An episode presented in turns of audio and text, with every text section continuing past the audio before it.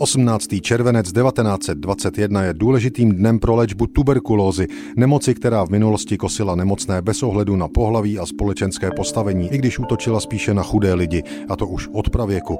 Tuberkulózu způsobuje bakterie Mycobacterium tuberculosis. Nemoc napadá člověka, ale i zvířata. Šíří se vzduchem a když se neléčí, dnes antibiotiky, způsobuje úmrtí více než 50% pacientů.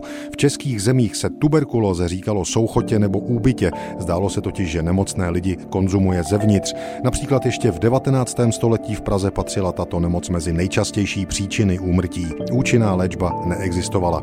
Mycobacterium tuberculosis, tedy bacil způsobující tuberkulózu, objevil v březnu 1882 Robert Koch. Později za to obdržel Nobelovu cenu za fyziologii a lékařství. Cesta k vakcíně ale měla trvat ještě dlouho. Až v roce 1906 objevil francouzský bakteriolog a imunolog Albert Calmet spolu s kolegou Kamilem Geránem bacil nazvaný později jejich jménem Kalmetův Geránův. 15 let trvalo, než vyvinuli příslušnou vakcínu. Jejich práci citelně zpomalila první světová válka.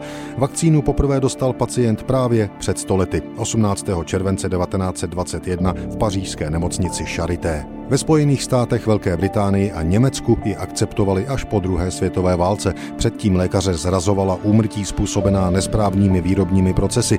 I díky vakcinaci počet úmrtí na tuberkulózu v Evropě klesl v roce 1950 na 50 na 100 tisíc obyvatel. Sto let předtím v roce 1850 to bylo desetkrát víc.